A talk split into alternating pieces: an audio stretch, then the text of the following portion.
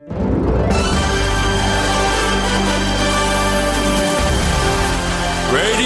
Nikkei. 5時から正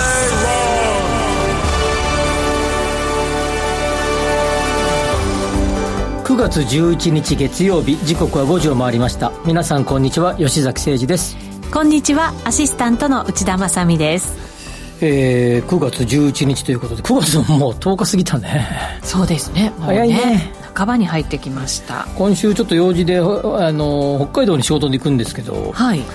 北海道の人たちからねものすごく寒いって聞きましたので そうですか、はい、あのついこの前まで北海道でもなんか記録的な暑さみたいなね、うん、こと言ってましたけど、ね、もうちょっとは寒い感じになってきてるんですね、アシスタントの彼女がほらあのエディちゃん。エディちゃんが、はい、あの北海道に帰ってて、うんうんうん、行くんだって言ったら長袖絶対着ていってくださいねって言われました。ああもう半袖じゃダメなんですね。ねもう。で帰りに、えー、隙間時間を狙って4時間半ぐらいの飛行機までの時間の間に一発ゴルフしとこうかということで。えできます、はい、で4時間5時間ぐらいあるのかな空きが、はい、あの朝やって夜の帰るまでの間に。そうするとあのー、あの向こうのゴルフ場の人から絶対に半袖ととかで来たら凍え散りますからって。ああの夏にゴルフに行ったことがあるんですよ北海道に、はい、そしたらものすごい土砂降りになってしまって、うん、その雨がものすごい冷たい雨だったんですよね、うん、夏だったんですけど、うん、でそれでもうご一緒させていただいた方々が結構高齢の方だったんで、もうちょっとやめようってなって、その本当震える中土砂降りの雨、まあ、カートには乗ってるんですけど すごい雨だからもう入ってきちゃって濡れ全身濡れちゃうんですね。あのレインウェア着てても、で凍えって本当に寒くて、ちょっと気持ち的には遭難するんじゃないかっていうぐらいの気持ちになりましたよ。寒くて。でもこの9月のと3週目にはあのほら有名な航空会社のやってる、はい、あのワッツで、うん、あの名門ゴルフ場でやるオープンがあるじゃないですか。ありますね。あれこの季節ですよ。じゃあつまりあの時のプロゴルファーたちは結構寒い中やってんだなとか思って。まあそうですね、まあ、長袖着てれば大丈夫なぐらいあそうですプレーしてたらまだまだ大丈夫なん僕昔10月の20日ぐらいとか何日かにあの東京から飛行機で行って翌日、えー、公演だったんでえー、参りして、まあ、食事でもいかがですかって言われたら、あ、行きます行きますっつって、どうかな。7時ぐらいに千歳に着く飛行機やったかな。で行って、はい、夜？夜夜、はい、で夜ご飯に8時ぐらいが夜ご飯で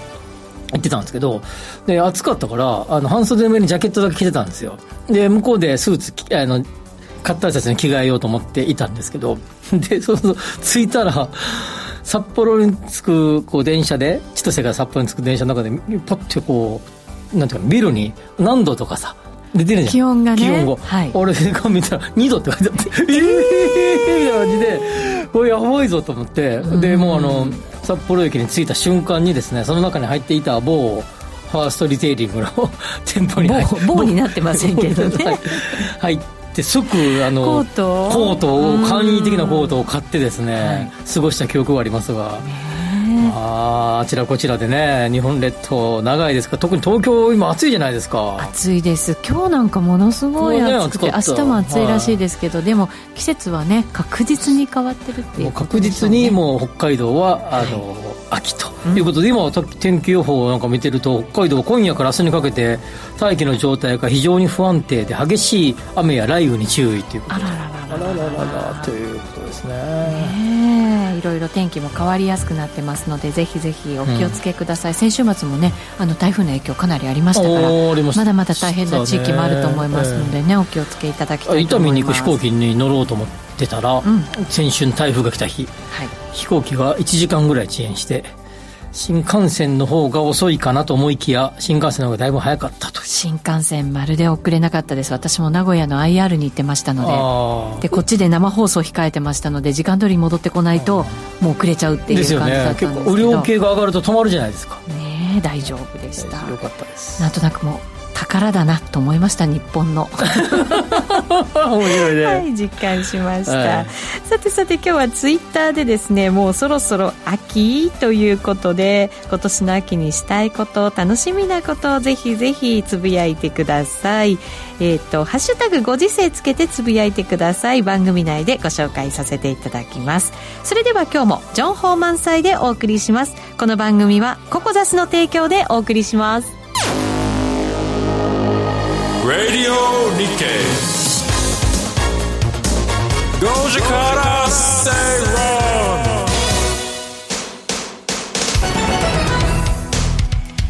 ラジオ日経では5時から正論をお送りしています。この時間は経済マーケットニュースをフラッシュでお届けします。まずは最初のニュースです。JR 東日本高崎支社は JR 高崎駅東口に隣接する土地に13階建ての賃貸マンションを建設します。場所は JR 東日本が所有する土地で現在は月決め駐車場として活用されています。テレワークなどの多様な働き方が浸透する中新幹線が通るなど東京へのアクセスが良好な立地を生かして首都圏からの地方移住者らの需要を狙うとしています。えーまあ、電鉄会社、えー、JR も電鉄会社ですが。電鉄会社が、はい、えー、住宅ビジネスとか、うん、ホテルビジネスに参入する際にこの、えー、まあなんていうかな駅直近の立地の有効活用、はい、はい、まあ、よくあるのはここにも出てる月決め駐車場とか、まあ、一時、えー、置き場駐車場が、えー、あよくある見かけるんだけど、まあ、それよりももっと収益性の高い賃貸マンションを作ろう、うん、あるいは、えー、ある会社なんかではある電鉄会社なんかではえっ、ー、と信号機。信号機？信号機、はい、えー、の操作場がこんなに大きくいらなくなったので機械化が進んでなるほど。その分が空きましたよと。そこにホテルを建てましたよとかね、うん。まあ、結構ですね、この隙間な場所に、えー、隙間なんだけど、めちゃくちゃ一等地みたいな場所が、うん、何しろ駅に直結するみたいなねところですから、ね、この場所徒歩1分徒歩1分というかまあ隣接だよね。そうですよ、はい、本当雨に濡れずに、はい、ね。というところを、えー、やるということで、まあ、あの土地の有効活用をやっとですね、こういう電鉄会社も、はい、えー、あ、電鉄会社やっていたんだけど、やっと JR 東日本もやり始めたかと。どうしてもオフィスビルとか商業施設が多かったん。だけど、えー、まあ場所によってはこのようにですね、えー、まあ、えー、賃貸住宅がふさわしいであろうと判断なされた場所は賃貸住宅を建てて建てているというところですね。でこれ高崎とかですねは、まあ、新幹線でも、えー、JR でも、まあ、東京あるいは JR の場合は池袋とかね上野とか大宮とかに行きやすいですから、はい。えー、いい一致である。で例えば宇都宮とかですね、うん、小田原とかね似たような、えー、新幹線で行くと4 5 0分ぐらいで行ける JR で、えー、在来線で行くと1時間半ぐらいで行けるようなところって結構あってですね。はい。大体高崎もそうだけど、大きな車庫があったりするんだよね。今、JR の品川駅を、こう車、車庫があった品川駅をキュッキュッキュッと縮めてですね、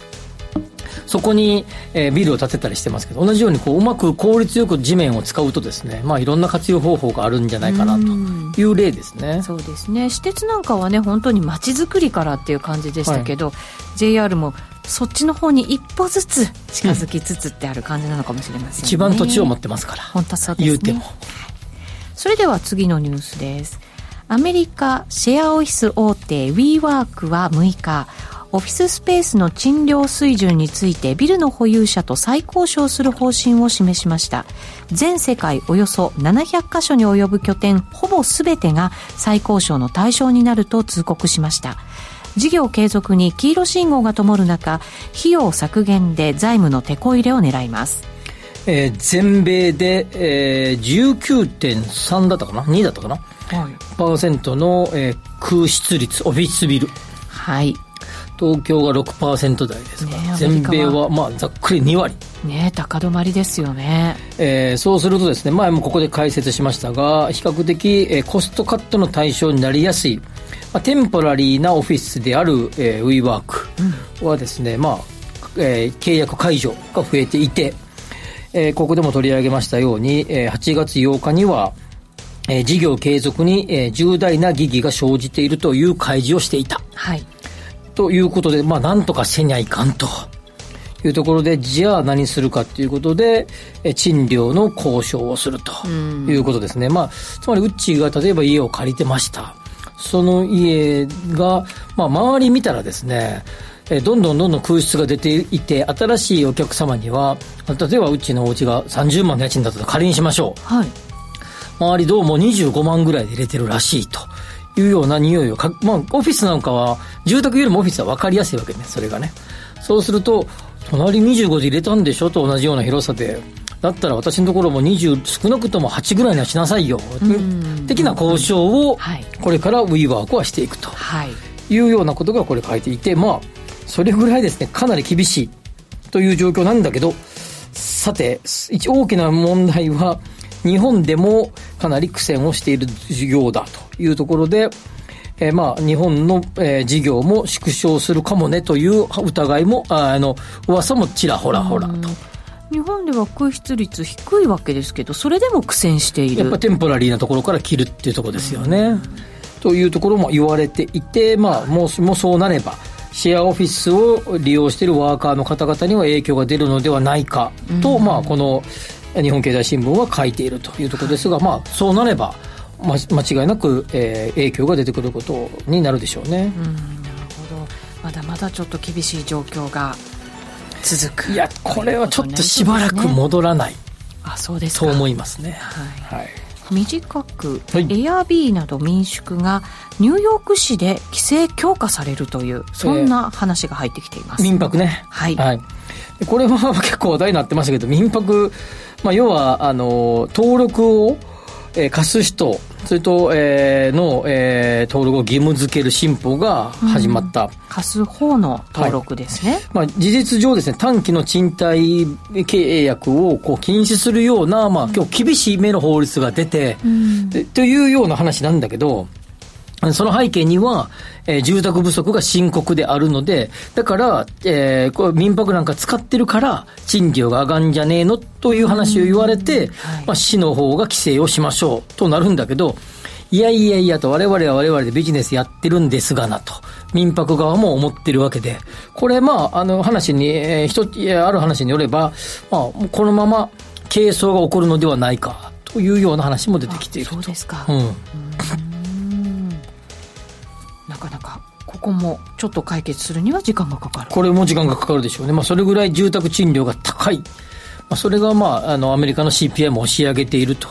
いう背景にもなっているというところですね。うん以上ここまではフラッシュニュースでした。お知らせの後は深掘経済指標のコーナーです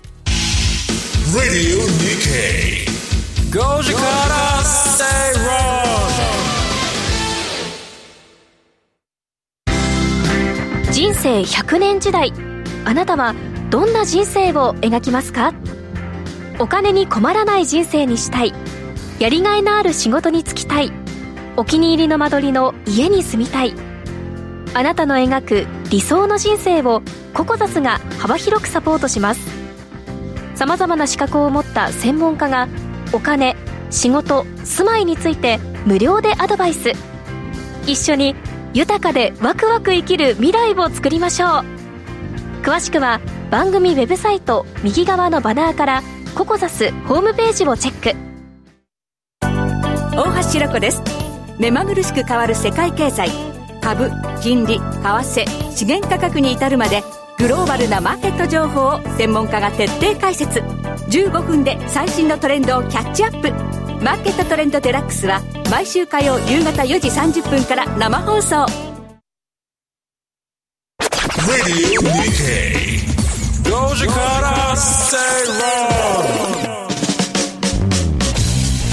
今週のこの時間もリート特集をお送りします。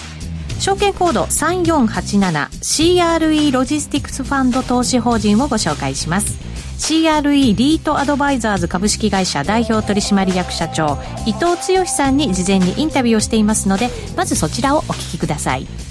それでは伊藤さんよろしくお願いします。よろしくお願いいたします。伊藤さんこれまでの経歴とか含めて簡単な自己紹介していただけたらと思います。はい、えー、私自身は平成9年に、うん、あの銀行に入行いたしまして、はい、えー、まずは社会人としてのキャリアはあの銀行員としてあのスタートいたしました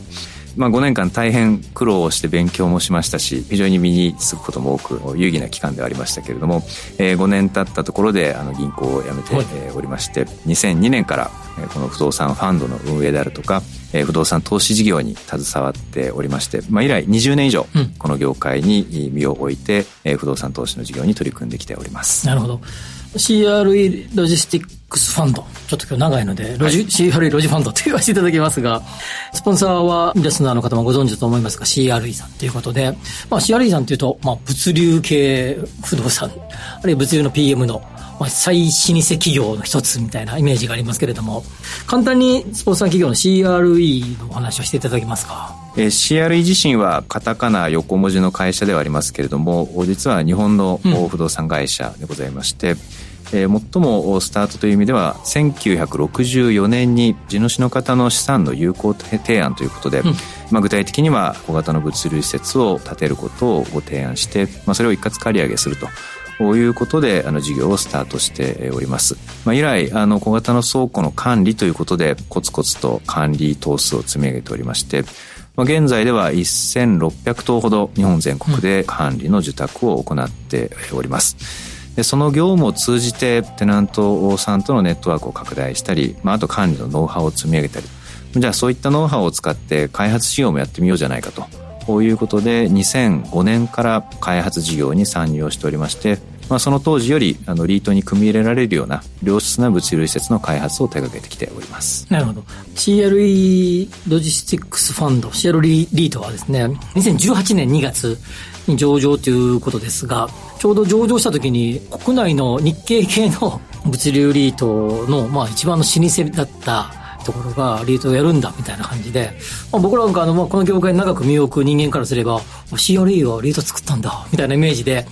ななんていうか、比較的物流系リートの中ではまあまあ後発だったじゃないですか。それまでリートをね、上場するような感じではなかったので、このタイミングでリートを蘇生して上場させようみたいな流れになったいきさつみたいなものってあるんですか？そうですね。物流系リートは先行している銘柄がかなり複数ございましたし、はい、まあ、それなりに規模といいますか、うん、資産規模もあの成長したあの銘柄多ございましたので、はい、まずはある一定の資産規模を作れるという目処がつくまでは、うん、あの慌てて上場ということにはならんだろうということがまず一つ時間的な猶予としてはあのございました。はいもう一つあの CRE 自身も積極的にこの開発事業を拡張していく中でやはり資金調達の手段として、まあ、自らも上場していますので、まあ、そこでの資金調達もさることながら、うん、やはりリートに物件を売却をするということであの資金を回収していく、まあ、次の開発にまたつなげていくというそういう調達手段も必要になってきた。CR 自身の成長に合わせてやはりリートという機能が必要になってきた。それがちょうどその先ほどの1点目の資産規模をもう少しこう大きくしてできるという蓋然性が必要だというところとこうタイミングがマッチしたということで、うん2018年の2月に上場いたしました。なるほど、まあ、でも業界的にはあそこがついに上場したなみたいなムードが流れてたような記憶がありますけれども、えー、まあそんな CRE ロジスティックスファンドのポートフォリオの全体像簡単で結構ですのでこんな感じのポートフォリオなんだっていうのを説明をしていただけたらと思います。あの現在21物件を保有しておりまして。で実は全て保有している施設21棟はロジスクエアブランドの施設でございまして、はい、このロジスクエアというブランドはスポンサーである CRE のブランドでございます、はい、彼らが丁寧に開発をした良質な物流施設にはこのロジスクエアという冠をつけていくという施設でございます、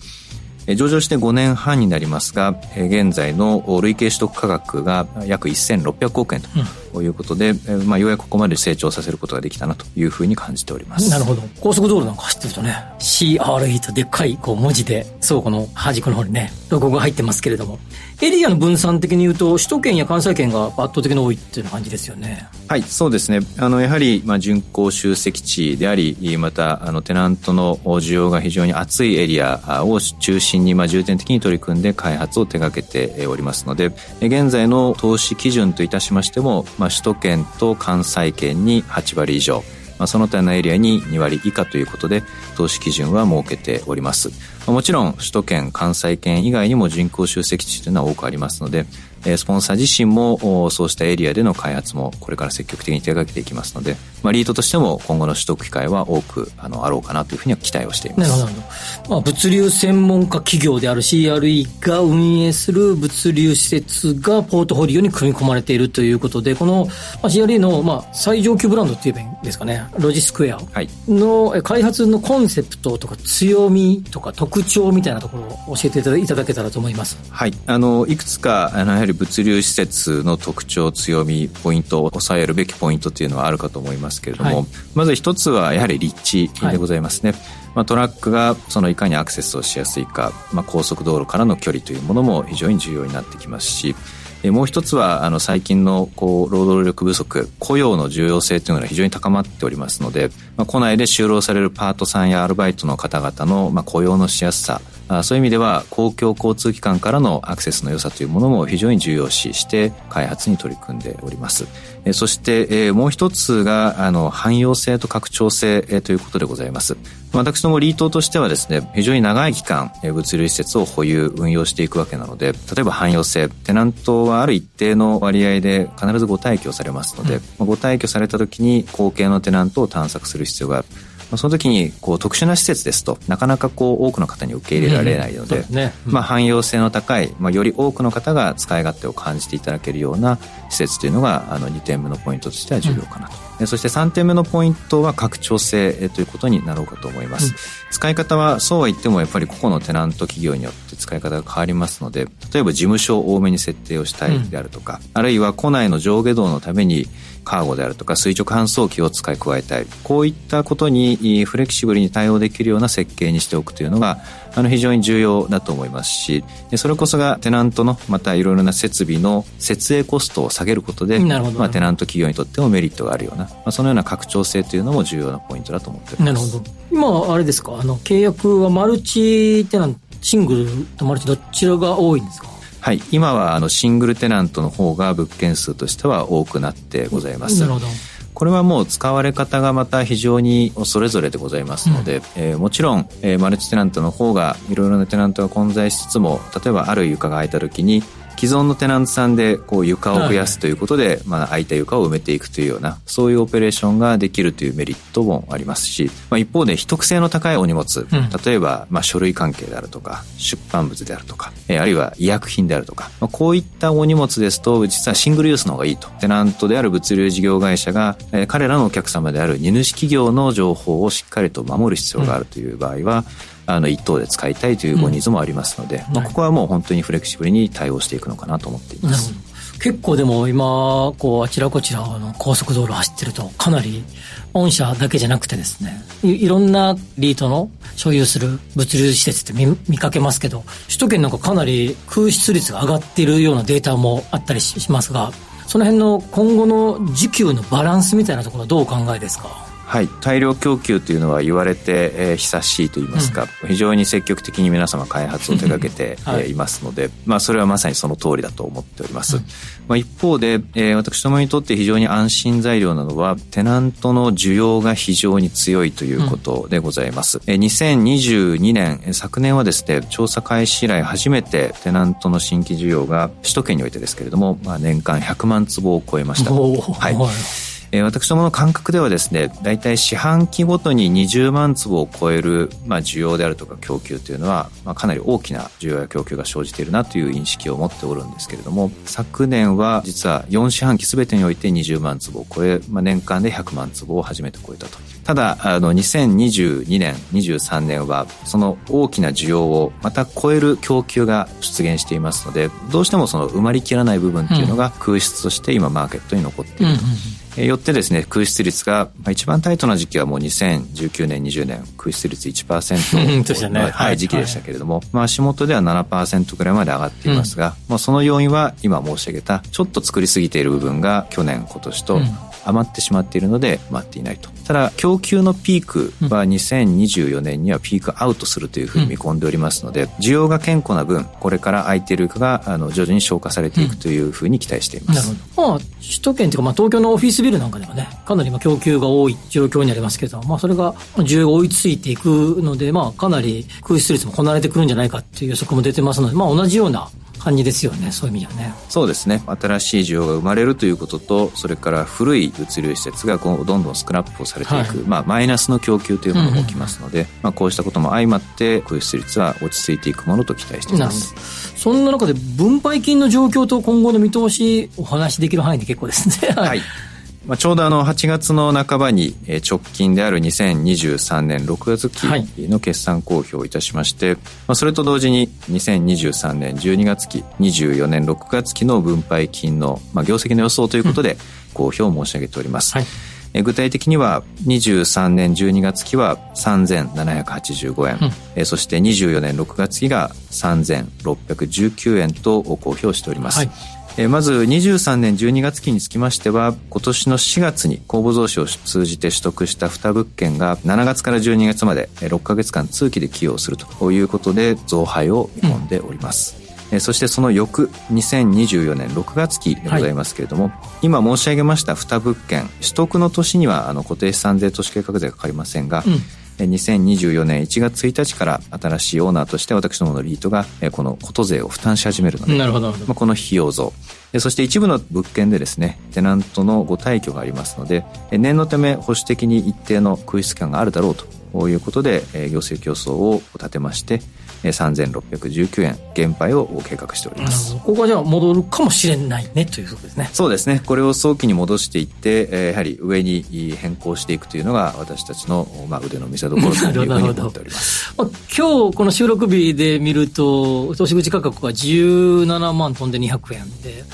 えー、予定通りの分配金の予想通りの利回りだったら4.35%と出てますけれども、はい、大体このところ分配金なんかちょっと投資価格が若干下がってきて最近戻りつつあるっていうのがこのところの物流リートの全般的な特徴だと思いますけれどもこのペースがこの先は続くっていう見通しですかね。そうですね。やはり物流リートこれは私たち個別銘柄というよりは物流リート全般という観点で申し上げますと、やはりコロナのその混乱といいますか、えー、パンデミックの間の物流不動産の強みといいますか、はい、こういったものが非常に生かされた期間ではありました。ので、ね。はい、物流リート全体の投資口価格も実は2020年から非常に堅調に、はい、はい、推移をしておりました。はい。でもちろんあの投資家の皆様はもうこうセクターローテーションじゃないですけれども、うん、割高になっているものをやっぱり売って、うん、割安のものをまた拾ってということを繰り返していかれますので、はい、えー、物流リートについては実は2023年今年に入ってからあの全体として少し難聴に推移をしております。すねはい、ま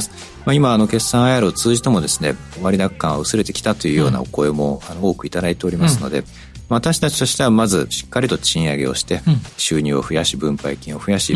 まあ、その結果をご評価いただいてまた投資口価格というものをしっかり引き上げていきたいなと考えております、まあ、なんとなく今全般的に戻ってきてるなっていうのがここ最近の感じですよね。はい、はい、ぜひ期待したいなと思いますが、えーとまあ、借り入れのこととかを含めてですね、えー、金融環境が変化する警戒感が少しずつ出てきていると思います。まあ、いろんな指標、発表される指標を見てもですね、かなりいい数字が出始めてきていて、日銀の金融政策、金融緩和政策も少し変更するかも、みたいな匂いが出てきましたけれども、このあたりについては、どのようにお考えですか？はい、あのもちろんインフレーション対応ということでですね、はい、各主要国においても金利の引き上げということは進んできていましたし、はいえ日銀の金融政策についても、まあ、昨年の12月であるとか、はい、今年の7月に少し修正が入るというような、はいそね、そんなことを目の当たりにしております。まあ、私どもとしてはその市中金利が上がるということについて何か抗う手立てがあるわけではありませんのでインフレーションに負けないという観点ではしっかりと賃料を引き上げて、うん事業収入を増やしていく、うん、まあ、これでインフレーションに負けないオペレーションをしていくというのが、まあ、私どもがコントロールできる、うん、あのインフレ対応だと思っておりますのでもちろん金融政策が変わっていくあるいは金利の前提が変わっていくということを念頭に入れて、まあ、それに負けない資産運用をしっかりと進めていきたいと思っております。なるほど最後にリスナーの皆様へちょっとメッセージをお願いします。はい、え2018年2月に上場して以来、はい、えちょうど5年半があの経過をしたところでございます。この間順調に成長を遂げることができましたのも関係者の皆様のご支援この賜物と深く感謝を申し上げたいと思っております。まあ、この春には上場以来6度目の公募増資も実行いたしましたし、え着実に分配金の成長ということを遂げることができております。はい、まあ、今後につきましてもしっかりと運用に取り組みまして、えー、皆様に良いご報告ができるように、従来以上にしっかりと取り組んでまいりたいと思いますので、引き続きご支援のほどよろしくお願い申し上げます。やっぱ物流リートといえば、日系の老舗企業の御社の方が、牽引していただくような感じをぜひ期待しておりますので、今後とも業界全体を盛り上げていただく活動をしていただけたら、そんなふうに思います。本日はありがとうございました。ありがとうございました。証券コード 3487CRE ロジスティクスファンド投資法人をご紹介しました。あのリートの祭典が東京で開催。ラジオ日経プロネクサス東京証券取引所共催 J リート各社が集結する J リートファン in 東京を9月30日土曜日東京永田町の JA 共催ビルカンファレンスホールで開催します。フロンティア不動産投資法人 CRE ロジスティクスファンド投資法人平和不動産リート投資法人ソシラ物流リート投資法人コンフォリアレジデンシャル投資法人以上の5社の講演に加え、J リート基調講演では、不動産エコノミストの吉崎誠二さん、経済評論家の杉村富夫さんなど豪華な出演者による特別、特別講演もあります。お申し込み詳細については、ラジオ日経ウェブサイトのイベントセミナー欄、J リートファン in 東京をクリック。抽選で200名様を無料ご招待。お申し込みは、ラジオ日経ウェブサイトのイベントページからご応募ください。締め切りは9月20日水曜日です。当選者の発表は、招待状の発送をもって返させていただきます。お知らせを挟んで、ワクワク人生ここザスタイルのコーナーです。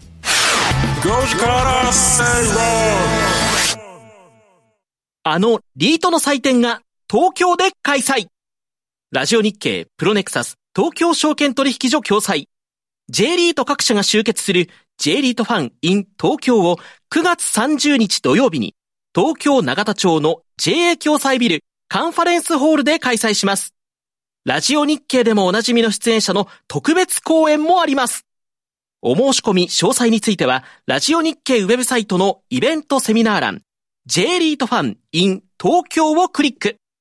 抽選で200名様を無料ご招待。お申し込みは、ラジオ日経ウェブサイトのイベントページからご応募ください。政治がわかるポッドキャストが配信中です。吉野直也の日経切り抜きニュース。ホットなニュースを熱く伝えます。日経のベテラン記者が最新の政治ニュースを総まくり。経済の視点からも詳しくお伝えします。毎週火曜日の配信です。詳しくは番組ウェブサイトをチェックしてください。5時から正論ラジオ日経では5時から正論をお送りしています、はい、この時間はワクワク人生ここザスタイル。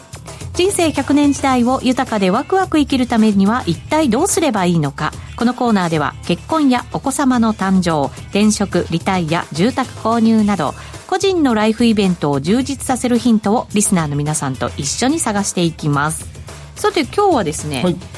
2023年年間の新設住宅着工戸数の着地見通しについて、ということですね、まあ、1年間ね23年間1年間どうだ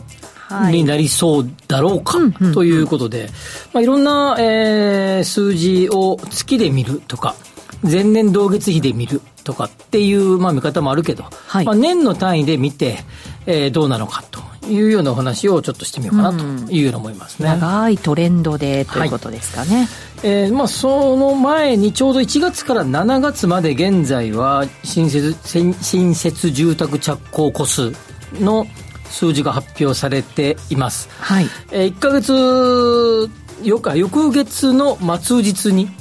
出ますので、7月分は8月末、はい、8月分は9月末に出るというような状況ですから、7月分まで現在は出ていると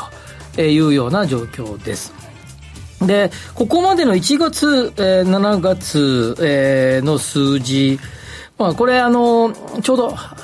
えー、半分超えてるので、はい、まあ、半期どうだったのかっていう、うん、前半どうだったのかというのを数字で見た方が、まあ、まあ見やすいのかなと思いまして、1、6月合計をですね、23年の、えー、数字を取ってみたところ、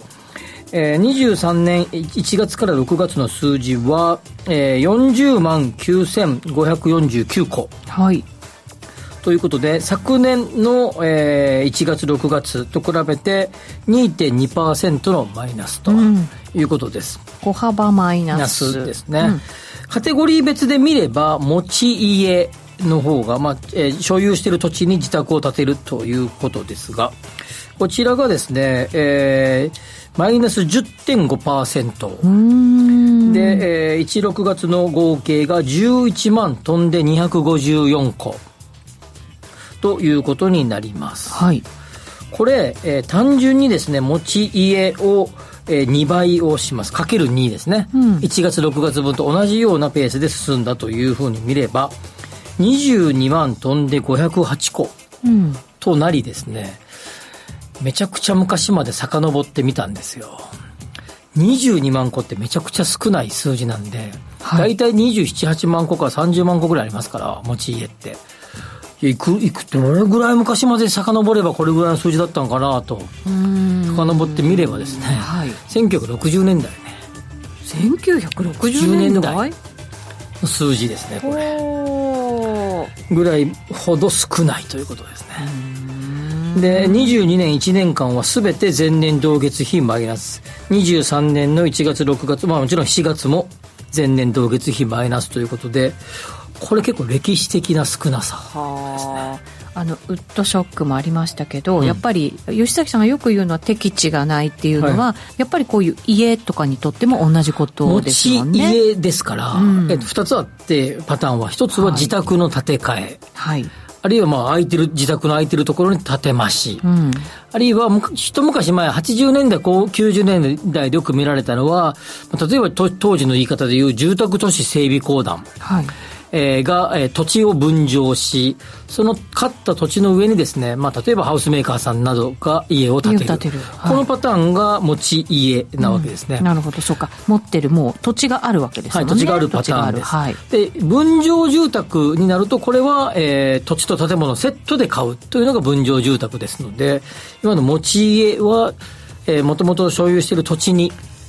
建てた住宅がやっぱりじゃあ資材の高騰が影響したんですかね。そうですね、うん、もう一番でしょうね、はい。まあ、建築工事費が上がっているからということになるかと思いますね、うん、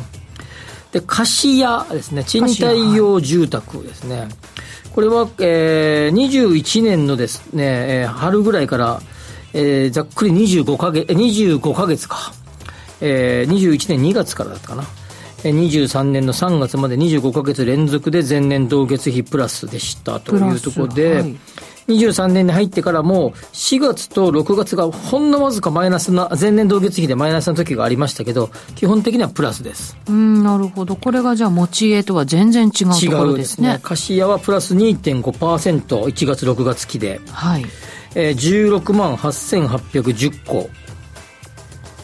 ということになります。これはやっぱり貸して家賃とかで取れるからいいってことなんですかね、ね。高くても作る。冒頭で喋った JR がね、賃貸住宅を建てるとかいうのもここに入ってるわけ。なるほどなるほど。一部屋に入ってるわけ。はい、でえー、っとですね去年の1月6月期の合計が16万4754でしたので、うん。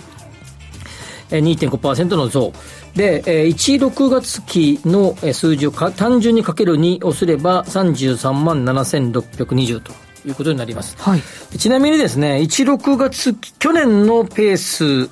をそのまま当てはめるとするならば35万3000個、うん、ということがこの下期になると。はい、でおそらく着地はこの間だと思います。33万7000から35万3000の間。うん、おそらく3、4パーとか、そんな感じの数字じゃないかなと見てますけれども、はい、これは、えー、昨年よりも少し増えた数字になりそうだというところで、えー、適地がない。当然、持ち家と同じように、こちらも建設工事費は上がっている。はい、しかしながら建てる人は増えているというような状況が見て取れると思います。はい。ちなみにこの35万個前後だとすればですね、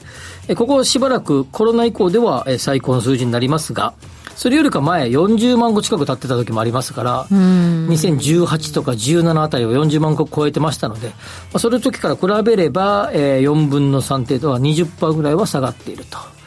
あ、じゃあ、ごめんなさい。えっと、40分の35ですから、うん、8分の7ぐらい、8分の12%ぐらいは下がっているということになります。一方で、えー、分譲住宅ですね。こちらが、えー、1、6月期の合計が、えー、12万7987です。まあ、約12万8000ということで、前年に比べてマイナス0.2%。で昨年とまあほとんど変わらずというような数字ということです、はい、で、えー、このペースでいくと25万5000前後というような数字になろうかというように思いますが、まあ、これですねおそらくですね、えー、っとこの先ちょっと減る方向に向かってくるというように思いますので単純にかける2はならないであろうと。分譲住宅が減る理由というのは？分譲住宅というのは分譲マンション足す分譲戸建ての合計ですから、うん、まあ、ここでも何度も取り上げたさっきうちが言っていた敵地がないと。敵地がない、はい、ということですがもうほとんどあのこれは、えーと、先が見通しができてます、つまり、え仕込んでからまあ2年ぐらいかかりますのでもうすでにもう建築中ですからね、はい、あもう建築というかもう始まってる、少なくとも土地の仕込みが終わっているものばっかりですから、えまあ、おおむね、えー、このペースでいくと、えー、年間が25万ぐらいで、まあ、これまあ例年並みって感じですかね。がちょっと少ないかな。まあまあまあ、おおむね例年並みっていうような感じ。はい。というところです。で、こうして、えー、全体を見れば、持ち家は、えー、歴史的な低水準。貸家はですね、えー、ここ10年ぐらいで見れば、まあまあ、まあまあ、ピーク時ほどではありませんが、まあ、すごい少なかった時よりかは多い、うん、まあまあまあな感じ、はい、高水準保ちつつぐらいな感じですかね、はい、まあまあまあまあかなって感じの数字、うん、分譲住宅は、えー、ピーク時は30万ぐらいいってましたのでピーク時よりは少ないですがここ数カレンで見ればまあそんなもんまあまあこれもまあまあなりな感じというような状況でまあこう見ればえ合計をすればですね、持ち家の落ち込み分が、まあ、ざっくり10%ぐらい落ち込みと、10%超えると思いますので。これ大きいですよね。はい、とても大きいと思います。で、総数、合計の、えー、見通しでいくと、30、あ、ごめんなさい、81万9000から82万戸台の前半、はい、というような数字になりですね、えー、2009年で初めて100万戸を切って、えー、消費税が上がった時に97万戸ぐらい行きましたけれども、えー、今回は82万いくかなどうかなっていう、82万前後かなというような数字で、これもですね、えー、かなり先の、遡らないとないぐらい、まあ、リーマンショックの時ガクッと落ちた時がありましたけど、それを除けば相当遡る必要があるぐらい少ない水準だということですね。なるほど。まあ、いろんな理由がね、あるんでしょうけれども、これどうなんでしょうね。人口が減ってますから、はい、まあ、どうなんですか？減っていって当たり前みたいな感じですね。ですよね、結局長期的にはそうだと思います。えー、もう、そんな遠くない先に70万戸台。今年82万個ですからね。もうあと2万個減れば80万個切りますからね。そうですね。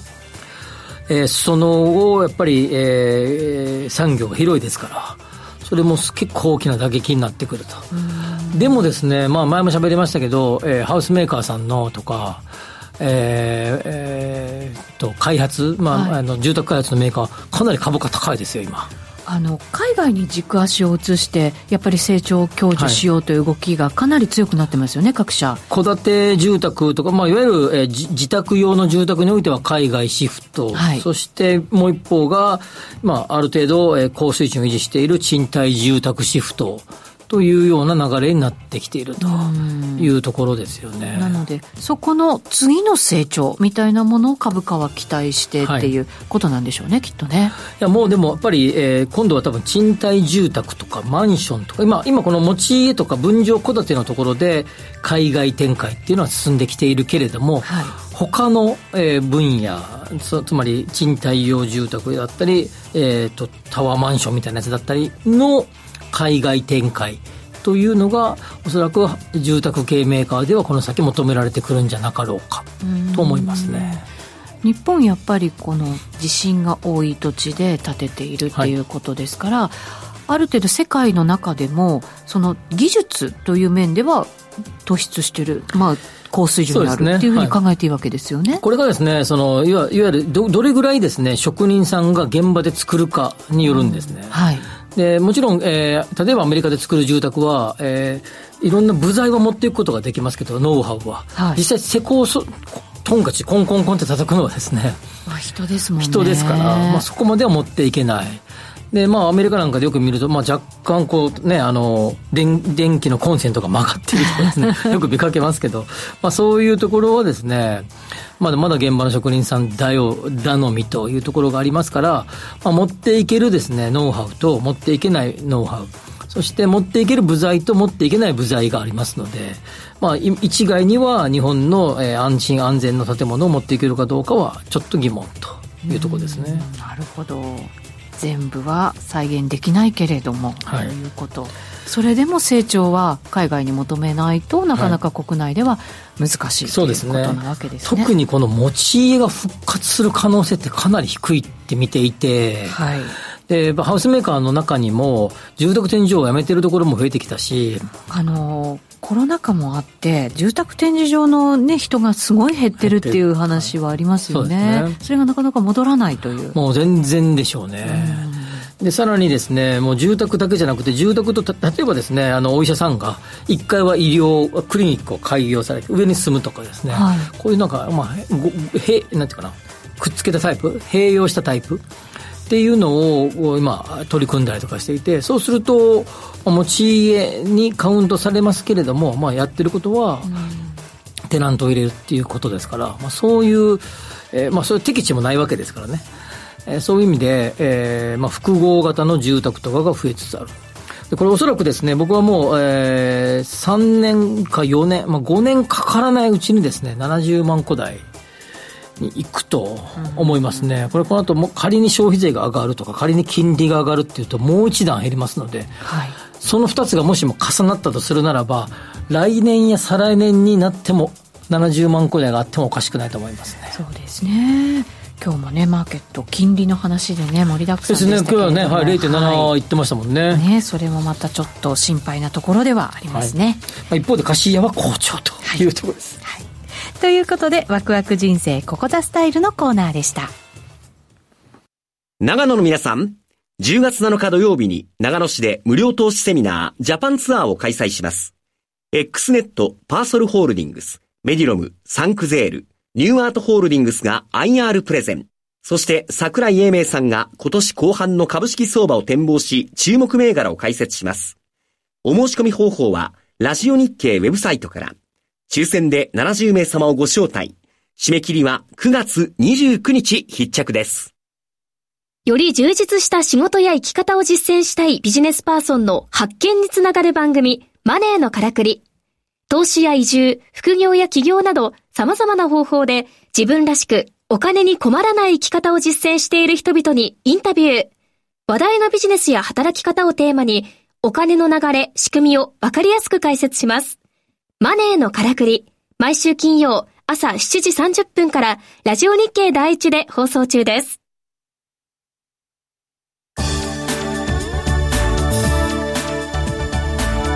てここまで5時から正論お送りしてまいりました。幸、三さんが1960年代クエスチョンって来てますけどそうなんです、うん、60年代昭和40年代前半ですね。高度成長期ですよね。の入るあそう入ってそうね、ね、その頃の増えた頃の波の少なさですね持ち家はね。ああそうか。ちょっと寂しい感じに、ね、なりましたけどね、うん、さてさて今日はあの秋何したいですか？何しますか、はい、っていうふうにねあの皆さんにメッセージを問いかけましたけれども。えっ、ー、と秋にしたいことすせりさんから、うん、したいとかしたくないとかそういうんじゃなくてただただ稲刈り。